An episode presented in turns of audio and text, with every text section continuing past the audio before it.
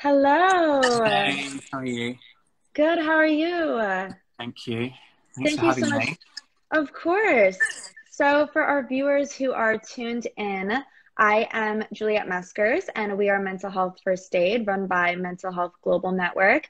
And here at Mental Health First Aid, we try to help others prioritize mental health at an equivalent level to physical health through programming and education training, as well as just having these conversations on our Instagram. So, Scott Norton is here today, all the way from the UK, and he is an accomplished theater performer, and he's going to talk to us a little bit about mental health, men's mental health, and also mental health in the performance industry. So, thank you so much again for joining us today. So, Scott, what welcome. do you It's, it's, Good.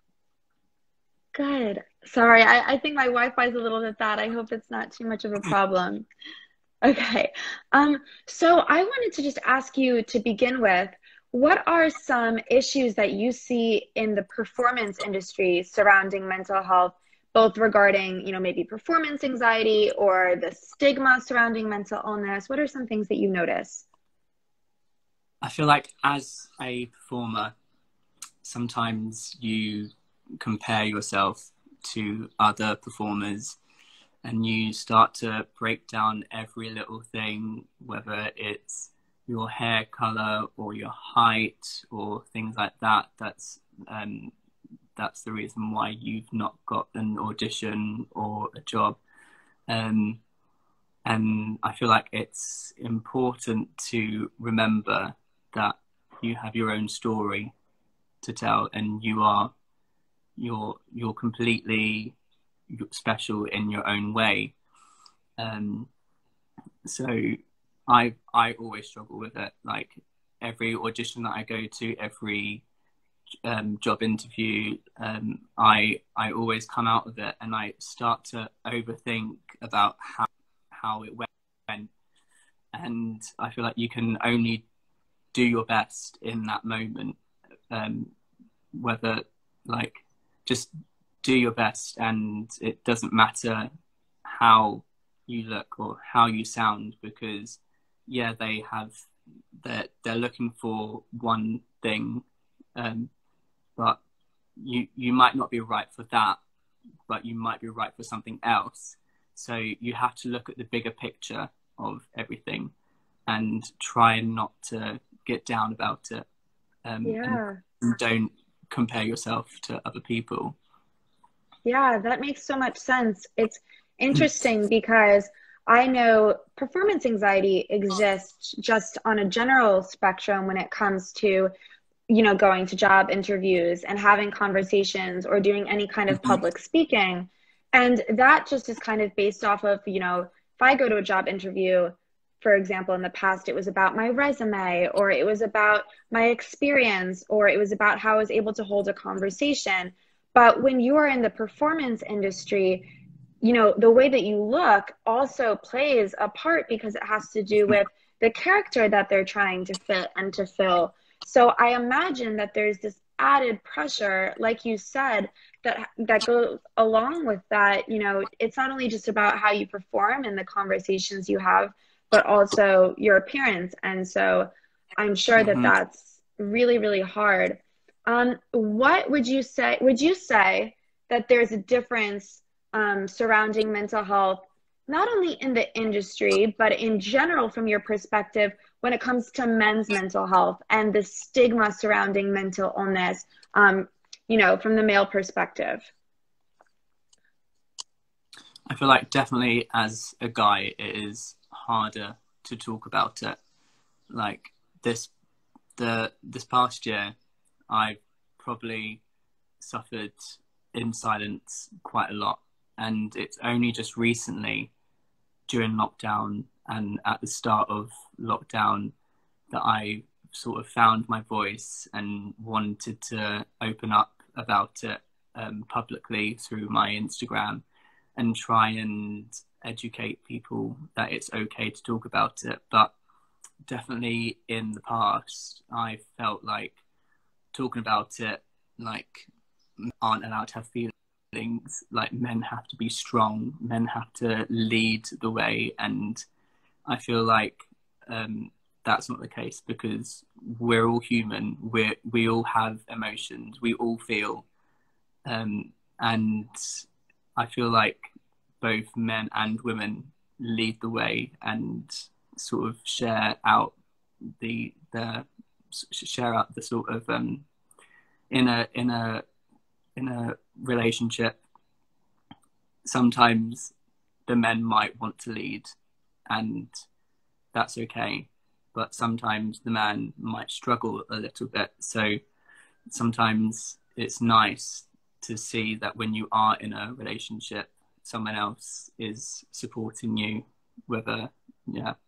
Um, but yeah, so I've, it's, it's only just recently, like, I've, I've started to speak out about it and sort of say, like even even now I, I, I probably wouldn't be doing these lives like what like even like three months ago but now i've found the confidence to say yeah i do suffer with it and i want to sort of help people and it is okay for men to feel emotions to feel sad to not want to go out to not want to get out of bed or speak to sorry i've got that's fine. Um, yeah, absolutely. Yeah. And I know that, um, you know, statistically, men are 3.5 times more likely to complete suicide than women are. They're more mm-hmm. likely to attempt suicide than women are.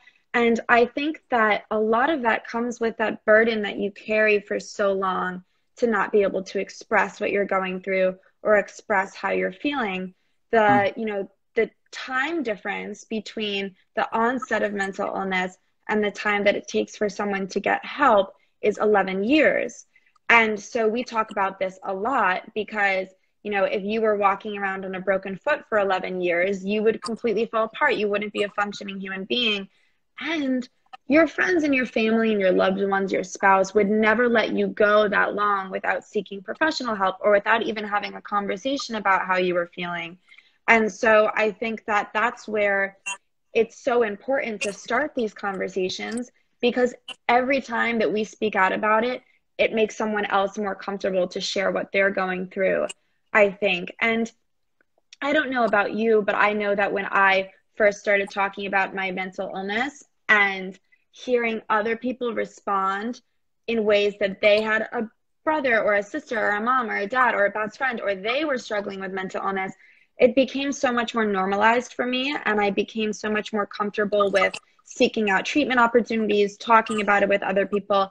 And so you said 3 months ago you wouldn't have started to have these conversations and i see that you've been posting about it a lot on your page. So from that initial moment that you decided it's time to talk about this and between then and now do you feel a relief in any sh- way shape or form and how has it changed your process of dealing and coping with your mental health? Yeah, definitely. It's like talk about it now has definitely helped. Like, and I've I've been trying like, all different sort of. I've been trying uh, meditation, trying to release those inner emotions and turning it into something positive. Um, but yeah, so at, at, the start of lockdown, I was I was going through a breakup, and then my job got put on hold because of COVID nineteen. So there was a lot going through my head at the start of lockdown, say like 12 weeks ago now. Um, and I was just in this very dark place and I just didn't know how to get out of it. So I found like I'd, I'd speak to one friend who I trusted and I found that helped. And then I just thought, I want to start helping people, and a lot of like to use Instagram to post fancy photos and things like that. But I prefer to use it to talk about like meditation and wellness and mental health and anxiety and depression. It's okay to feel that way. Like we, all feel it. We're we're all humans, and we all feel those emotions. So I I decided right I want to I want to out about it and I want to speak out about it fully um, and use my use my platform for it. Yeah, I think. Sorry, go ahead. Go ahead. I froze. Sorry, I froze. I didn't mean to cut you off. Oh no, it's it's fine. I I, I think there's a lag going on. Um. Okay. Did did I? I'm sorry. I hope I didn't cut you off. But I think it's so amazing that you use this platform because I think one, it's unexpected. Like not enough people are using their platform to talk about mental health and to talk about mental illness. And you know, you have a, a large following, and so I'm sure there are so many people that see your posts and kind of feel this sense of relief like, oh wow, this person who's so confident and posting on Instagram and is a performer and he's able to talk about his mental health and he's able to talk about it so publicly and you know receive positive feedback about it. So maybe it's okay for me to start having those initial conversations with a close friend or a close family member. Um, you mentioned that you had that first initial conversation with someone that you trusted and i think that's so important. Find someone that you trust. Find someone mm-hmm. that you know will listen to you. And look i think what we find when we do our mental health intervention training and we do our mental first aid training is that we have these people who come and take the training and they are there with the best intentions. They are there with the goal to learn how to create the right responses for loved ones in need who are suffering. But I remember the first time that I took a training, I was like, oh my God, there are so many things that I have said that have been the wrong thing to say, or friends have said um, the wrong things to me. But I think it's just about having that initial conversation and people coming with the best intent. And so you need to understand, or I needed to understand, maybe the first person that I talked to wasn't going to have the best response to it because they wanted to be there for me, but they didn't know how to mm. respond. But that doesn't mean that everybody that I talk to about this isn't going to understand or that everybody I talk to about this isn't going to respond, you know, in the most supportive way. And so I think allowing yourself to validate your own feelings comes first.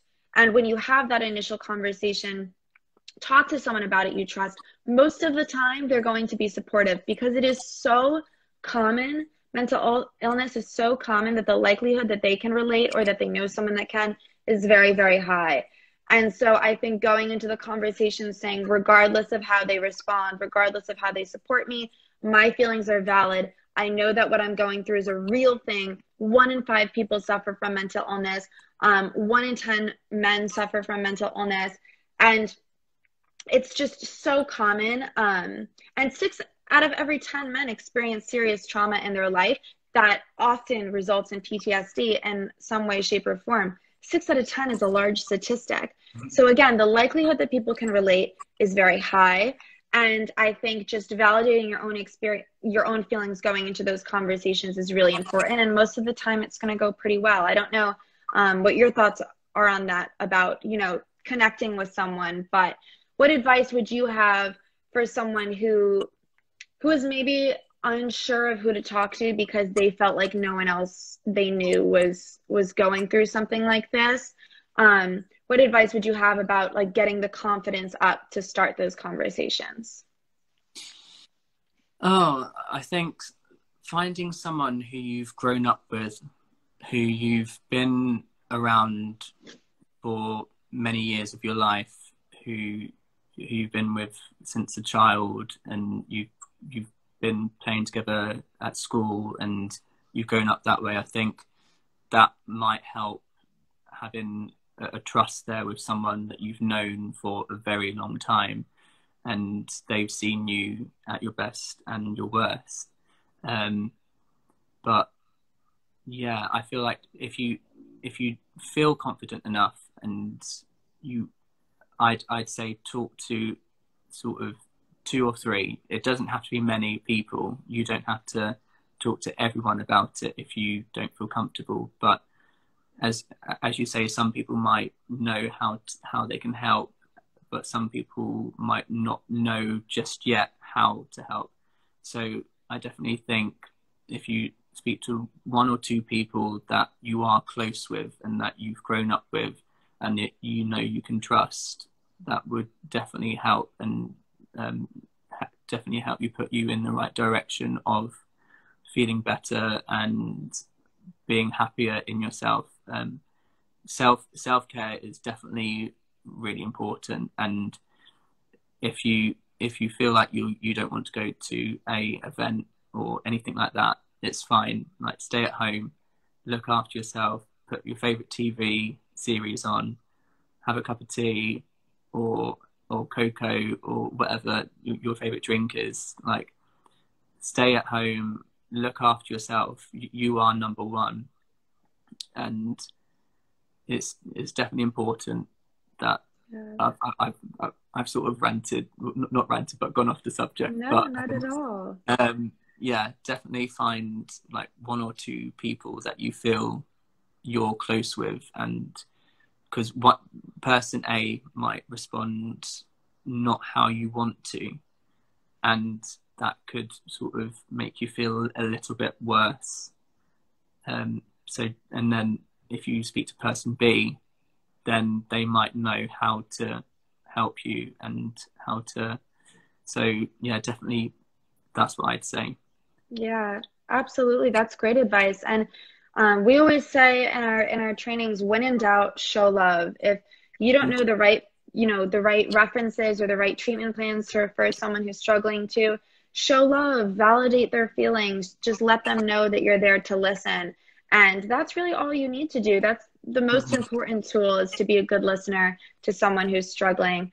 Um, and so you started to talk a, a little bit about healthcare, which I think is so, I mean, self care, which is so important. So I would love to hear a little bit more about what are some of your favorite things that you do, or some things that you do to help work on your mental health or to maintain how, um, a healthy state of mind. Um, so I've I've been reading quite a lot of self help books. I've been reading The Secret, um, De-Junk Your Mind, the the Power of Now, and all of those sort of books. Because you know, during lockdown I've that there's not there's not many places you can go. So then you start to overthink the situation and then it just gets worse and worse. So i feel like reading books is one way of bringing you back into that calm and seeing it written down from someone else's experience has definitely helped me. Seeing all these authors going through the same um, same situations and same feelings that i felt it helps seeing that it's not just you alone suffering through like um, with, with, with depression or anxiety or um, so that definitely helps. I've also tried to do a bit of meditation um, you can do short 10 minute youtube meditations um, close your eyes focus on your breathing and um, that definitely helps with releasing that anxiety, releasing those inner demons, inner emotions that are holding you back and stopping stopping you from being happy. And it turns it into something that will empower you. And I've I, have i have definitely cried quite a few times during meditation, releasing that toxic sort of energy and like bringing that positive energy to, to me. Um, and sometimes social media is a bit of a downer as well. So wherever you can, leave your phone at home, um, go for a walk, have your have your earphones in, listen to your favorite music. Um, I feel like yeah, social media is is a big toxic because we're always scrolling and we're always saying, oh, this person's being re- really motivated. This person's just posted this picture maybe I should be like that. But yeah, your your your time will come when you when when you feel that spark and when you feel motivated, you'll know when to do something. Like people say, should I do this? Should I do that? Um, I get that. I, I, I ask myself, should I post this now? Like, should I do this? But I feel like if it was really meant to happen, I wouldn't be asking myself that, and I would just do it sort of thing. Yeah, and you brought up a good point. I mean, during quarantine, it's been hard. Depression and anxiety thrive on social isolation. And I think now that things are starting to open up a little bit here and there, um, you know, I think it's actually been even harder for me to go on Instagram. You know, for example, one of the things that I really struggle with is social anxiety and mm. this fear of seeing other people together and missing out and what am I not a part of or um and so I think social media was like a big has always been a big trigger for me in that way and just worrying about what trips people are going on and where pe- what are people are doing together. And so I think sometimes when I feel super overwhelmed, I often just delete the app I don't deactivate my Instagram or anything. I just delete the app. And then when I go on my phone to check it, as I like religiously have this habit of going and checking my social media, then I go to check and it's not there. And I'm like, oh, okay, it's not there. Then I don't need to look at it right now. And mm-hmm. it's honestly a really nice release. Um, something else you brought up was crying. And I know that me, I also have, you know, oh. cried a few times during meditation just because you feel this release of all this pent up energy and all this pent up pain, and you're kind of finally letting it go with these deep breaths. Um, I, you know, we talk about crying is so important because it clears actual literal toxins from your body and it releases endorphins. And what would you say about men who are afraid to cry? maybe in front of other people or also maybe for themselves just because of the stigma that men can't cry I've I've I've definitely been the person to take myself away from a party because I needed to go back to my place and just cry because of the situation. Um, and I feel like it's men men might not feel like they they are allowed to and I've I, I felt like that before I felt like okay, I'm I'm not allowed to show emotion. I have to be happy at this party. Um, but if you're not feeling those sort of situations, it's fine. Take yourself away from it and go to sleep and wake up the next day and sort of recuperate your energy and your emotions. I feel like it's it's hard to it's hard to say it's okay to cry because um, it's it's one of those things where where you sort of learn over time, and long as you're around people who are 100% supportive of you, it's I feel like that that helps as well. If if if, if you know that you're around, like people might might want to turn it into a bit of oh come on it doesn't matter like cheer up sort of thing like if they if they see you cry and and that's fine. But it's it's also fine to take yourself away from it completely. Yeah. Um yeah. I think that's yeah i think that's good advice. And let yourself cry. Go into the bathroom and cry. Go outside mm. and cry if you need to. And i think just from the other perspective, I, I, know I've been on the other side of, you know, talking to one of my friends who is a male and they've been like, oh, I'm so sorry, I'm crying, like I'm so embarrassed, mm-hmm. or like I don't want to cry right now, so I'm going to leave. And I think it's so important to validate people's feelings. Look, it's okay to cry. If you want to go cry by yourself, go cry by yourself. Like you have the right to that alone time. But if you want to cry while we're having this conversation, cry while we're having this mm-hmm. conversation because I'm not judging you. You're valid to cry. That's an expression of emotion. Just like sometimes we can't help to laugh, you know, sometimes we just can't help to cry, and that's completely valid. So I think that's really good advice. Um, and then, you know, before we close up today, I don't want to take up too much of your time, but what is your like, do you have like a mantra or something that you like to tell people or I don't know, what would what would be your your final advice to people who are struggling right now and are trying to get themselves to you know take the steps to get better. Like what is your final last advice about mental health and and trying to decrease the stigma surrounding it? I think even when sometimes it's hard because you get caught in the moment and you only see what's happening in that moment. But look at the bigger picture and look at how much you've achieved throughout your life and your career and see how you've become stronger as a person um, by looking at that bigger picture. Because sometimes we we just see like right this is how i'm feeling this is how i've always been feeling. But when you look at the bigger picture you'll realize that and and see that you've you've had happy moments and you've had sad moments and you've been laughing with friends and you've met new people and you've met lots of people along the way that have been supportive. And i feel like it's you have to trust yourself trust yourself that you are good enough and you've got this and keep reaching for the sky. I i put something on on my story today about reaching for the sky and following your dreams and like trusting if there are people there that sort of aren't helpful and who are stopping that then you don't need that in your life. Try and find as much positive energy as you can.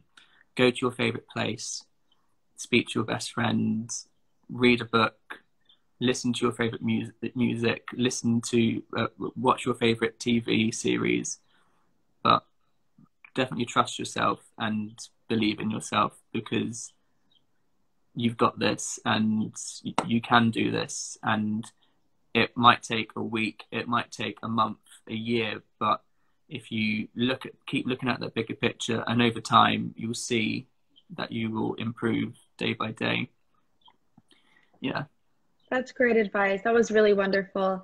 The little victories too, right? It's yeah. the little things. And, you know, I think that was so beautifully said. And sometimes I feel so stagnant and I feel so stuck and I feel like I haven't made enough progress in my life or in my career.